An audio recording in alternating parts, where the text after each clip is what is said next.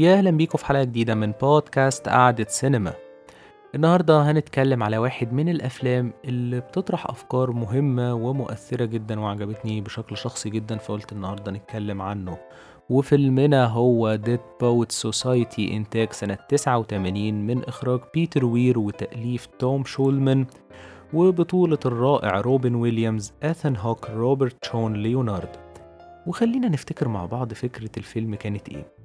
الفيلم بيحكي عن المدرس جون كيتينج المدرس حديث التعيين في واحدة من المدارس العريقة في الولايات المتحدة اللي بمجرد دخوله حياة طلابه بيغير وجهة نظرهم في الحياة وبيتقرب منهم وبيدعمهم وبيشجعهم على حرية التعبير والتفكير وتذوق الفن وعمل الحاجات اللي بيحبوها. وخلينا نقول إن الفيلم ده تنفيذه ما كانش أسهل حاجة كان فيه شوية عقبات شوية في بيعه أصلا كفكرة. والفكرة نفسها توم شولمان يعني حسب كلامه بيقول إنها تعتبر إلى حد كبير شخصية فخلينا نعرف إيه العقبات اللي قابلت الفيلم والفكرة نفسها جت منين. حسب كلام شولمان بيقول إن هو كان في مدرسة ولاد برضه وبالمناسبة شخصية آثن هوك هي تعتبر شخصيته أو أقرب حاجة لشخصيته. وفكرة الفيلم استلهمها إن كان عنده مدرس برضه في المدرسة بتاعته كان مجدد ومتمرد على الأفكار التقليدية. وكان محبوب جدا من التلاميذ بس طلعوا إجازة عادي السنة خلصت ورجعوا ما لقوهوش نفس اللي حصل مع بطل فيلمنا روبن ويليامز. ولما سألوا إيه الحكاية إيه اللي حصل عرف إن هو مشي بسبب علاقة مع أحد أفراد أسرة المدير بس يعني كانت الموضوع فيه إشاعات ومعرفوش حاجة عنه خالص. فهو بيقول إن هو استلهم فكرة الثيم بتاعت الشخص المجدد وقال يطبقها على مدرسه اللي هو لو كان عارف مصيره وراح فين واشتغل فين بالظبط وكل الحاجات اللي حصلت بعد ما ساب المدرسة ما كانش عمل الفيلم.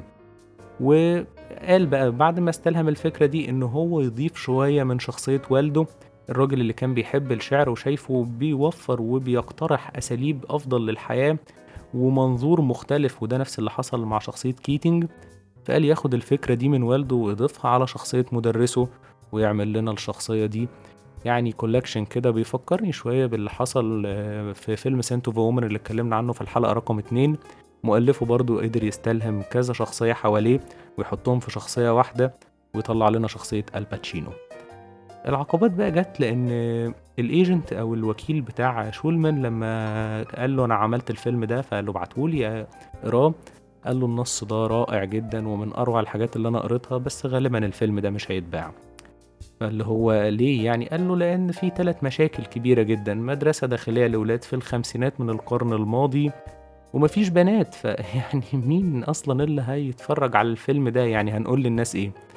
وغير كده كمان العنوان وحش جدا. يعني أسوأ ثلاث كلمات ممكن تاخدهم. يعني مجتمع الشعراء الأموات. ده ترجمتها. ف يعني وحشة قوي برضو مش هنعرف نبيع. فقال له طيب يعني أنا هشتغل عليه وغاب عنه فترة طويلة شكلها يعني ورجع قال له بص أنا مش هشتغل على الموضوع ده تاني هو في بيعة واحدة متاحة من منتج عايز يشتريه واحد من اللي نفذوا الفيلم. وبالمناسبة المنتج ده كان زميل آه، دراسة لرئيس استوديوهات ديزني في الوقت ده والراجل لما شاف الحاجة قال له خلاص نفذوا والشخصين الزملاء دول خلاص اتفقوا إن هم يعملوا الفيلم. فالعقبة الأكبر كانت بيتر وير المخرج لأن هم خلاص اتفقوا على الفيلم وعرف يبيعه بعد فترة مش بسيطة ويمكن قال له أنا جايب لك بيع عليه في حدود 250 دولار اللي هو يعني تقريبا بيتريقوا خالص.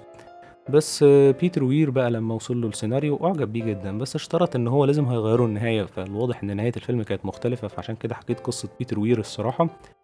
قال له آه، في بعد في. في الفصول الأخيرة من الفيلم يعني مش النهاية أو مشهد النهاية تحديدا الولاد بيروحوا المدرسة ما بيلاقوش المدرس كيتنج لعبه ويليامز طبعا وبيسألوا هو فين بيعرفوا إن هو مريض بالسرطان وفي أحد المراحل المتأخرة والنوعية دي من السرطانات بتموت بالراحة فعشان كده فلسفة الحياة ويستغلوا كل لحظة في الحياة وكل القصص دي جاية من مرضه. فهنا قال له لأ إحنا لازم نغير الحكاية دي وأنا مش هخرج الفيلم لو ده مش موجود. فيعني شولمان بيسأل إيه الفكرة؟ قال له لأن هتبقى وقفتهم معاه مش هتكون غير تعاطف مع شخص مريض وده سهل يحصل. لو, لو حد شاف شخص مريض وبيموت هيقف معاه بس الوقفة اللي حصلت في النهاية دي هتكون بسبب التأثير وتغيير الأفكار اللي هو عمله لهم. ف وغير كده كمان هيبقى فيلم في الآخر بيتقال إن هو فيلم عن مدرس بيموت. فالحكاية دي يمكن هتقضي شوية على الأفكار اللي هتكون متاحة في فيلمنا إن إحنا نقدر نوصلها للناس أو هتلغيها أو هتشتت الناس. وهنا كان التغيير في النهاية. الحقيقة لما هاجي أتكلم على الفيلم ده الفيلم ده فيه مميزات كتير جدا وفيه شوية عيوب شوية بس خلينا نبدأ شوية بالمميزات الصراحة واحدة من أهم المميزات بقى هي التصوير التصوير كان رائع جدا المشاهد الخارجية كلها أعتقد إنها موفقة. ما أعتقدش إن كان في مشهد مش موفق متصور متصور sorry بره المدرسة أو بره ال class أو الفصل يعني. لا بالعكس خالص المشاهد اللي بالذات في فصل الخريف يعني لوحات. الحقيقة رائعة جدا. مشاهد الجليد والشتاء بعد كده إن الفيلم تقريبا بيبدأ في الفصل بتاع ال fall أو اللي هو في نهاية شهر تسعة. وبيكمل معانا كده يمكن شوية في الشتاء فكل الحاجات الخارجي بصراحة بيتر وير ومدير التصوير استغلوها على أفضل ما يكون. فدي النقطة التقنية اللي عجبتني جدا وبصراحة اتعملت بشكل جمالي وفني جدا.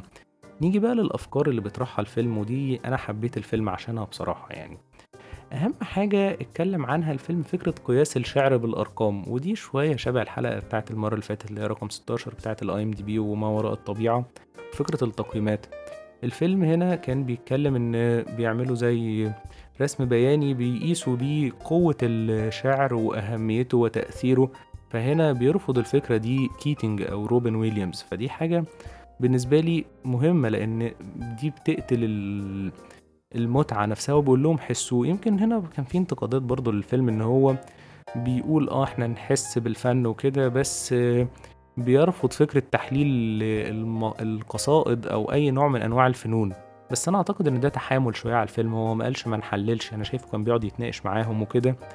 بس يعني مش عارف. أنا ما حسيتش إن الفكرة دي موجودة.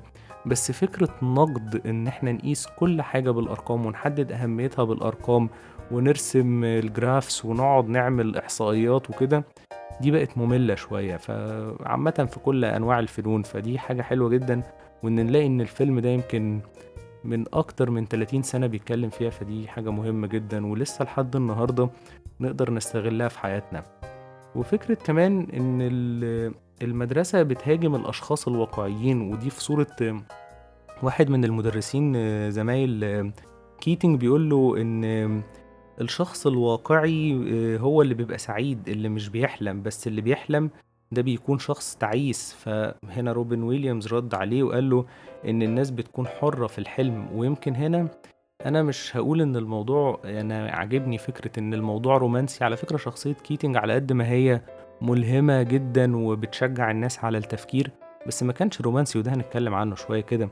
ففكرة إن الواحد يفكر ويبدع ويجيله أفكار ويعمل حاجات لو كانت مجنونة دي هي حاجة صحيحة لأن فعلا الناس يعني هتكون حرة في أحلامها إنها تجيب الجديد لكن إحنا تخيل لو كل الناس ما حدش بيجيله فكرة ما حدش بيقول حاجة جديدة هتفضل العالم واقف. فكرة إن نقد التقاليد مش للتقاليد إنها وحشة أو إنها بتحجم الناس لا بالعكس بس إن إحنا نستخدم التقاليد عشان نمنع الناس تفكر وعشان يطلعوا في وظائف تقليدية دي فكرة فاشلة. يعني تخيلوا إن العالم مفهوش أي حد فنان أو مفهوش أي حد مثلا بيعمل أفلام مفهوش حد بيعمل موسيقى. كل الناس متعلقة بالحاجات دي زي ما هو بيقول فعلا إن الطب والهندسة وكل الحاجات دي حاجات مهمة جدا بس برضو إحنا بنحتاج الحاجات التانية دي معاهم. فأكيد في ناس هيطلعوا كده بس برضو مش معناها إن إحنا نكبت أي حد عنده فكرة إبداعية ككاتب أو أي حاجة. بالعكس ده ممكن يكون مفيد ويمكن الحاجات اللي بيقولها تلهم ناس في مجالات تانية. يعني طبعا الأمثلة كتير جدا في حياتنا بس دي حاجة مهمة جدا تناولها الفيلم وبدون ما يكون مخلي الشخص ده شديد الرومانسية. لا بيشجع الناس وبيقف في ظهرهم. وبرضه هتلاقوا إن الطلبة التانيين كانوا يعني شايفين إن هم هيبقوا في وظائف تقليدية هو ما كانش ضدهم هو مش بيضطهدهم. فدي تأكيد على الفكرة نفسها. وفكرة كمان يعني اللي طرحها من خلال المشهد اللي بيطلعوا يقفوا فيه على المكتب إن كل واحد يشوف الحاجة من زاوية مختلفة. دي حاجة مهمة جدا عامة في الحياة ويعني مش الحاجة مش بتتشاف بمنظور واحد كل حاجة ليها إيجابياتها كل حاجة ليها سلبياتها. يعني ومش كل حاجة إنها يا وحشة خالص يا حلوة جدًا، لأ بالعكس الحكاية دي كلّها يعني غلط والناس لازم تقدر تشغّل دماغها فيها، فدي عجبتني جدًا ويمكن الفيلم كانت إن هم يطلعوا يقفوا على المكتب ويبصوا من هناك، أعتقد إنها مش هتتعمل في مدرسة بسهولة يعني هتبقى شديدة الرمزية، بس تم استخدامها بشكل حلو جدًا الحقيقة. وكمان ده تم يعني الرمزية دي كمان ساعدتنا في فكرة إن هو في مشهد النهاية لمّا قدروا يطلعوا يقفوا ويوقّفوا المُدرِّس اللي شاف الفيلم أعتقد هيكون فاكر النهاية، إن هم وقّفوا مدير المدرسة اللي جه مسك مكان كيتنج وهو رايح ياخد حاجته، فهُم طلعوا وقفوا قدا على المكتب وقالوا له "Oh captain my captain" كتحية ليه، وإن هو إزاي كان مؤثّر، فالرمزية دي فادتنا في آخر الفيلم وخلّته هو يعني أفكاره اللي اتمثّلت فيهم بقت أعلى من الحاجات التقليدية، لإن هم بقوا أعلى من المُدرِّس اللي واقف تحت. ف يعني ده درس إزاي الشخص يكون مؤثر وإزاي نستخدم رمزية في الفيلم فعجبتني بصراحة يعني. كمان من ضمن بقى الحاجات اللي عجبتني في الآخر فكرة إن الفيلم على قد ما هو في الخمسينات أنا ما كنتش باخد بالي أو يعني وحتى ما كنتش بركز قوي بصراحة غير لما كنت بعرف على العربيات. لما كانوا بيطلعوا بره المدرسة كنت بلاقي العربيات شكلها موديلات الخمسينات أو الستينات يعني. بس بعد ما خلصت الفيلم يمكن أنا قعدت أركز في الموضوع ده بس طول الفيلم كنتش أخد بالي من إن هو في الخمسينات. فدي حسستني إن الفيلم ده ممكن يكون زي نقدر نقول إن هو مناسب إنك تتفرج عليه في أي فترة وفي أي عصر يعني فيلم معمول في التمانينات والقصة بتاعته في الخمسينات وبالنسبة لي لسه relevant أو نقدر نشوفه ونتعلق بيه لحد يومنا هذا. فده حاجة عظيمة جدا بالنسبة لي.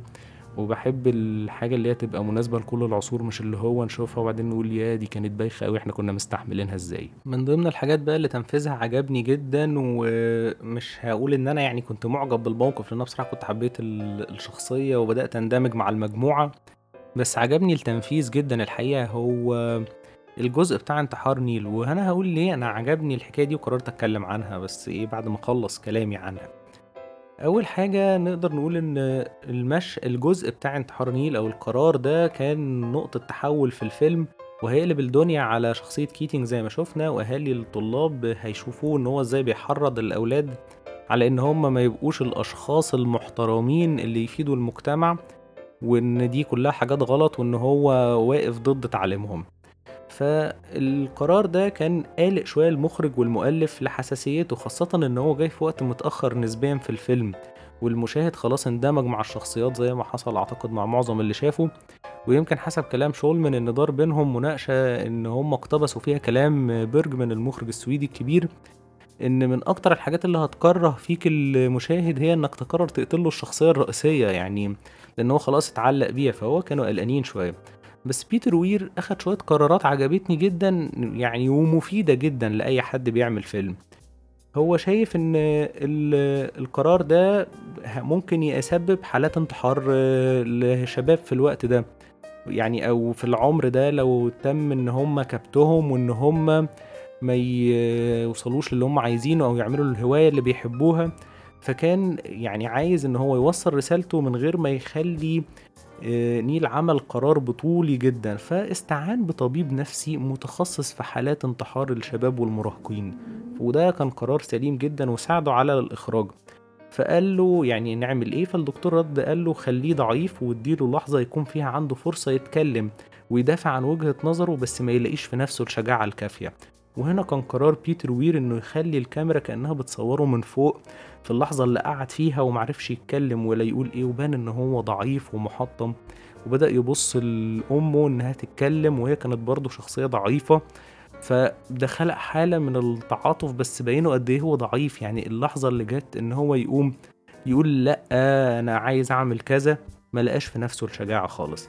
وكمان مكان الأم وسط الخناقة إن هي في النص بالظبط و... وف... ومش واخدة طرف خالص بس في الكلوزبس بيبان قد إيه هي متعاطفة وحزينة فبيبين صعوبة موقفه. يعني في حد واقف معاه في نفس المكان بس مش بيساعده بس في نفس الوقت كمان متعاطف معاه.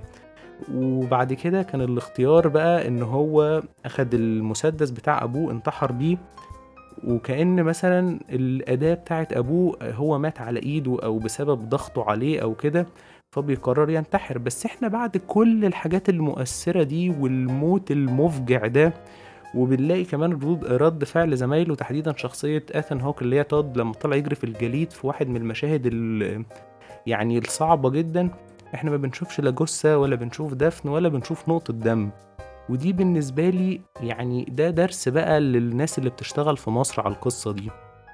ليه؟ لأن أنا معظم المسلسلات تحديدا بلاقي إن فيها كليشيه على طول إن هو بنموت حد ونعمل جنازة كبيرة وندفنه ونصور المقابر ونعمل مشاهد انهيار وعزا. أنا مش ضد إنك تعمل أي حاجة مبدعة جت في دماغك. أنا ضد طبعا إن إحنا نمنع أي حد بيصور حاجة يعني أو نقول لأ اعمل كذا حسب الكتالوج. بس هنا في نفس الوقت بنلاقي إن الموضوع بقى كليشيه وبقى كأنه مصر يضغط على المشاهد. بس هنا واحد عمل حاجة زي دي من غير ولا نقطة دم واحدة وقدر يوصل الفكرة دي بمنتهى البساطة. عمل اللي محتاجه الفيلم. يعني القرار ده أنا متخيل إن هو لو قتل نيل ده اتعمل بقى بشكل دموي والحيطان غرق اتغرقت دم مثلا زي أفلام المافيا وكده إحنا مش هنحبها وهتبقى يعني زي ما بيتقال قض على الفيلم هي هتبقى غريبة ومش بتاعة الفيلم.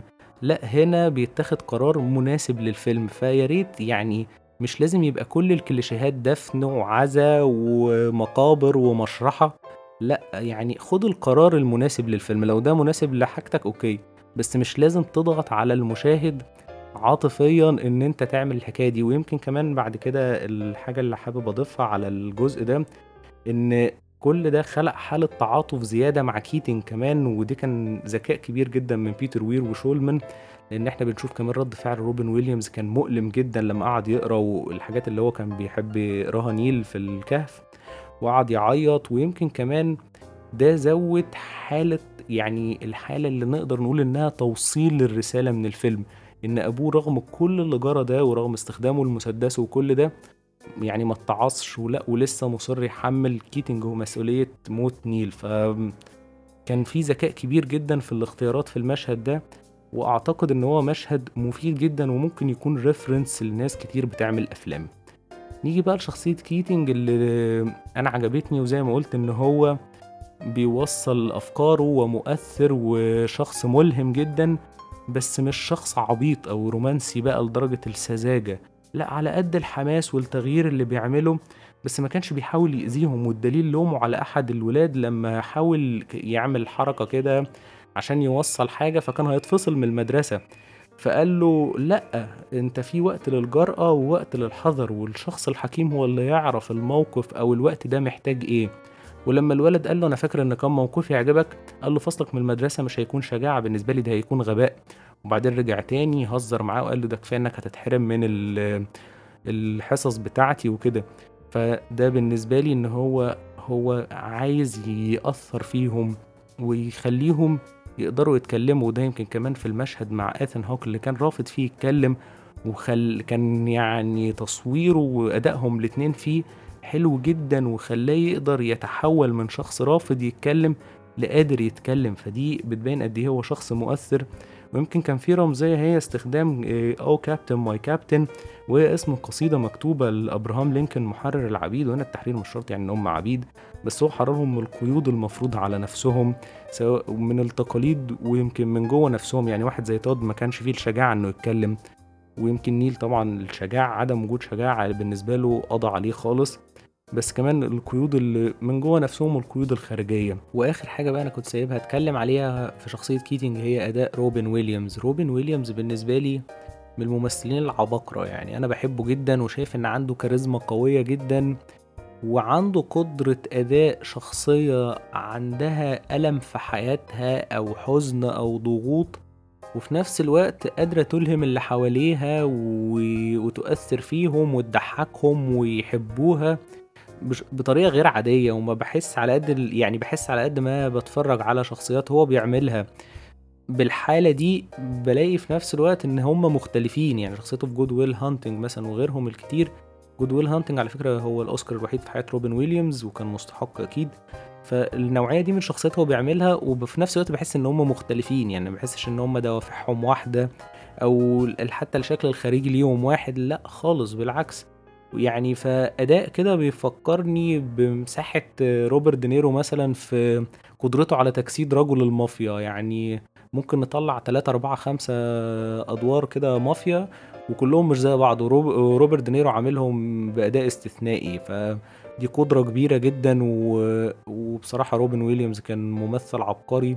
وأعتقد إن ما شفتش حد ما بيحبوش الصراحة يعني عنده حالة توم هانكسية كده الناس كلها بتحبه بس مش عارف في ناس ما بيحبوش ولا لأ وأنا يعني بفرض رأيي عليهم بس أنا شخصيا بحبه جدا. فالأداء ده اللي قدمه في الفيلم كان أداء سلس جدا أداء يعني مقرب للقلب يعني بصراحة وفي نفس الوقت قدر يضيف لمساته الكوميدية الجامدة جدا زي لحظة تقليد مارلون براندو لما كان بيقول تخيل براندو بيتكلم على شكسبير لحظة قاتلة ويمكن هي حسب كلام صناع الفيلم هي ارتجالية. قالوا له يعني خد راحتك ما كانوش حاسينه مرتاح خالص في المشهد ده. فسابوه يرتجل قام عامل شخصية مارلون براندو دي. ف حاجة كانت مميزة جدا وأداء بصراحة روبن ويليامز زي ما قلت من أحلى الحاجات اللي في الفيلم. ويمكن يكون هو أحلى حاجة أساسا في الفيلم. وأعتقد روبن ويليامز لو ما كانش عمل الدور ده كان تقييم الفيلم هينزل كتير جدا. وما كانش هيوصل لل- للمكانة اللي وصل لها لأن الأفكار دي كانت محتاجة روبن ويليامز يوصلها وبالمناسبة كان في ترشيحات لليام نيسون وداستن هوفمان يعملوا الدور ده بس الحمد لله إنه راح لروبن ويليامز. أنا فرحان بصراحة مع ان أنا بحب نيسون و... وداستن هوفمان. بس هل فيلمنا كان خالي من العيوب؟ هي كان فيه شوية عيوب شوية يعني مش كتير بس فصيلة سيكا يعني. نقدر نقول أهم حاجة إن موسيقى الفيلم بالنسبة لي أنا شخصيا كأحمد ما كنتش حاببها أوي يعني. ما كنتش شايفها سيئة. بس مقبولة. بتفي بالغرض. بس أعتقد فيلم كان فيه الأداء بتاع روبن ويليامز واللي حواليه بس تحديدا روبن ويليامز زي ما قلت. والأفكار دي كنت محتاج موسيقى ممكن تكون أكثر أيقونية. رغم إن اللي عمل الموسيقى دي واحد من الناس المهمة جدا في هوليوود وهو عمل Lawrence of وعمل Doctor Zhivago وحاجات تانية كتير تقريبا كان بيشتغل مع عمر الشريف في هوليوود حصري يعني. ف يعني أعتقد إن الموسيقى ما كانتش بالنسبة لي ألذ حاجة. وأعتقد لو كان في موسيقى أجمل مع ال cinematography بالذات في المشاهد الخارجية كنا هنطلع بحاجات أكثر أيقونية. وبرضه في السيناريو كان في بعض التفاصيل اللي أنا ما استلذتهاش قوي زي الخطوط الفرعية زي يعني علاقة الولد والبنت تحديدا. وبعض الخطوط الفرعية ما كانتش قوية بس دي أكتر خط فرعي ما ضايقنيش بس ما حسيتوش أقوى حاجة. بس رغم ده برضه ما أقدرش أقول إن السيناريو ضعيف أو حاجة ده اخد أوسكار أحسن سيناريو عن نص أصلي. بس يعني كنت حاسس إنها ممكن تكون أحسن والوقت اللي كانوا بيقضيه الولاد في الكهف ما كانش ألذ وقت في الفيلم كان ممكن يختصر أكتر. بس برضه يظل مهم في توصيل فكرة الفيلم فما ضايقنيش. بس عارفين لما تبقى في حاجة حلوة بس ممكن تتعمل أحسن. ده كان رأيي بصراحة في الفيلم. ولحد هنا خلص كلامي عن فيلم Dead Poets Society واحد من الأفلام اللطيفة جدا اللي فيها أفكار حلوة وأداءات لطيفة جدا. أحب أعرف رأيكم في الحلقة على ال social media accounts بتاعتي موجودة في ال description في البودكاست فوق ويا ريت اللي مش عامل subscribe يعمل عشان توصل لكم الحلقات الجديدة. ونتقابل الحلقة الجاية. مع السلامة.